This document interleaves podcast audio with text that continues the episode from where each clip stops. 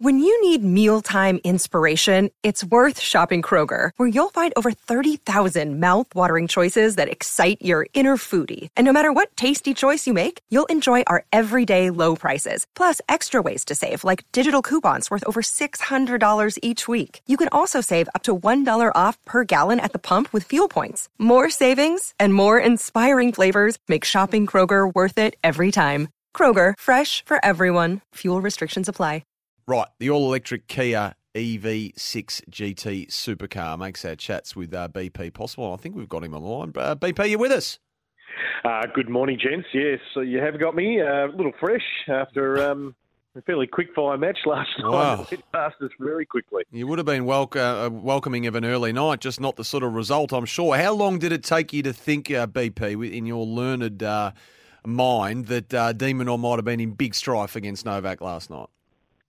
Yeah, I mean, those first handful of games, you thought, okay, he's settling in. We couldn't quite get a read. You know, obviously both players just working their way into the match. And I think when he got the first break of serve in the sixth game of the opening set, Sam, you just felt, uh, well, if, if, if he gets the front running here, I mean, really, de Minaur, you felt had to take the first set uh, to really uh, build the energy of the crowd and and and get that early advantage. But he's such a great front runner, uh, Djokovic, that you just thought, okay, this is a, there's a sense of ine- in, inevitability. I can't even say that word this morning about the whole situation.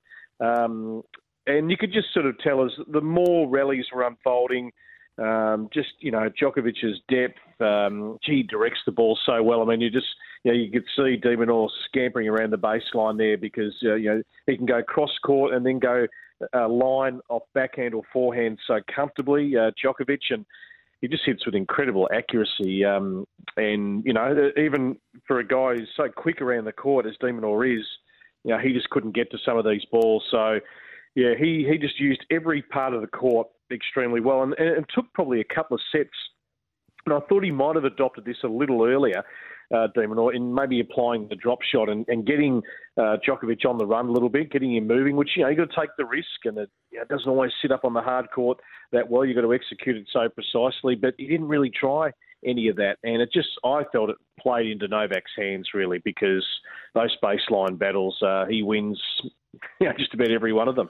BP, I reckon patriotism is alive and well because, you know, for 24 hours leading into that match, we're saying, we well, you know, a Demon I needs to make him run around and No, do this and, you know, um, do that, And, you know, play the lines and test out that hammy. We forget that Novak Djokovic is one of the greatest of all time, if not the greatest of all time, and you don't dictate to Novak Djokovic. So I, I, I think suddenly we thought he wasn't going to be on the other side of the net, and de Minaur was going to be able to sort of play his own match. Well, he's that good because he doesn't let people do that. No, that, that, that's correct. So when you were when we were sort of uh, you know analysing going into the match, I mean, I'm, and I would have been loved to have been a fly on the wall with he and uh, you know uh, Adolfo Gutierrez, uh, Lleyton, Peter Luczak, all involved in the game plan. Yes, that's the intention. That's what you want to do, uh, and that's what no doubt he had to do and try and do. But Djokovic, you rightly say, Simon, just doesn't allow you to um, uh, to dictate and get everything on your terms. He's so good at just you know pushing you back, uh, just putting you into uncomfortable areas on the tennis court, and that's how good he is. You're reading the numbers, you know, you're looking at the amount of titles he's won, the amount of matches in Melbourne he's won, how many Australian Opens he's won. Uh, he and look, you know, turning the page into the second week as well. I mean, I just watched him come out, Djokovic, and it was like, okay, this is my tournament now. We've had a little warm up in the first week. This is where I really put the uh, foot to the pedal, and you know, I've never lost a final here, and he's got that look in his eye. From a one-sided affair, the, the five setter between the, the Russian Mm. and young the young Dane Rune, I, I thought that was absolutely fantastic. Yeah, brilliant match. Uh, absolutely brilliant. I, I, you know, I'm a big, I'm a Rublev fan because I'd love to see him break through for all the effort that he puts in. I mean, he's just a, he's a see ball, hit ball type player, and that's the way he plays. It's worked for him to establish himself in the top ten. I mean, yes, I think we all feel like you know he needs to add add some dimensions if he's going to climb higher. I hope he didn't watch last night because he's trying to get past the quarters for the very first time, and now he's going to play Novak Djokovic. So maybe, hopefully, he turned the TV off uh, last night, but. Yeah, I mean Holger. You know, I've been talking about him. He's going to be a star of the game. He's still a work in progress, but he's, you know, already shown at 19 to get to the top 10. He can mix it with these guys, and you know, he's Rublev. Uh, he faced what a deficit in that final set um, uh, in the match score and then in the match tiebreak as well. And somehow he jumped off the canvas. Yeah, it was it was at the top of the men's game. It's just quality tennis. I mean, they, it's a physical physical battle. These guys put themselves through the ring and they cover some ground. The athleticism, the quality of shot. Uh, yeah, we're blessed to have a courtside seat to it. For those getting along today, uh, BP, what's catching your eye? A couple of big women's quarterfinals uh, in action from around lunchtime, and obviously uh, the night session on Rod Laver as well. Yeah, absolutely, uh, absolutely, Sam. So I think you know certainly for the women, uh, Rybakina, I think she's. I mean, she's sort of like the little quiet assassin, if you like. Uh, I mean, she's got the huge, uh, big forehand.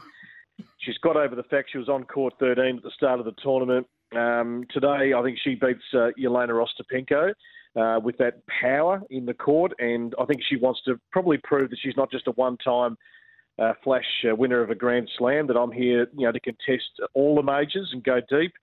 Uh, Jessica Pegula, Victoria Azarenka is, um, yeah, it's a fascinating matchup uh, today because you know, I think Jessica's the the best equipped. Even though I think Sabalenka is going to take some beating, Jessica, the way she's playing, she's the best equipped seed.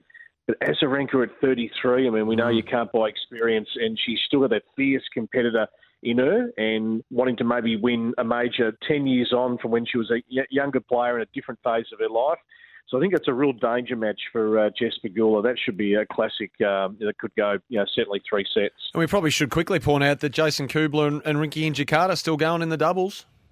Uh, they were terrific yesterday. What a match that was. Uh, big second set tiebreak and then, yeah, powered away in the third. So, yes, we've had obviously, you know, double success the last few years. No single success apart from Ash, of course, last year. But, you know, we saw obviously an All Australian doubles final 12 months ago. And, yeah, these two coming together, they're just such likable kids. Uh, not kids. Well, Rinky's a lot younger. Jason's he's a young, he's a young 29.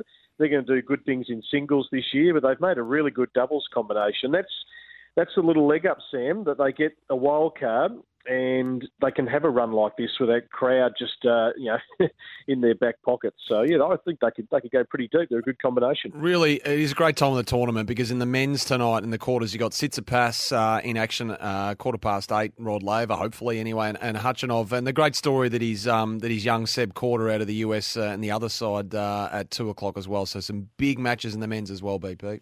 Yeah, Korda Khachanov. I think that's that's that should be a beauty. I mean, you know, we know, we've been talking about Seb Korda and the way he moves, the way he strikes the ball, uh, the way he gets into the net. He's he's going to be a world class player. But Khachanov's got a point to prove, you know, because he was inside the top ten before Rublev and Medvedev, and then Karatsev had that great run two years ago. He was sort of the forgotten player from his country.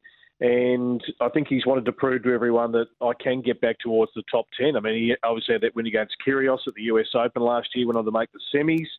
So he's always had a big game. So, yeah, really small margins, I think, in that one. And, and Tsitsipas, yeah, I think the favourite tonight to bring the fairy tale run of uh, Jiri Lehecka to an end. BP, love it. Appreciate your time again this morning, mate. Enjoy the day. Pleasure. Thank you, guys.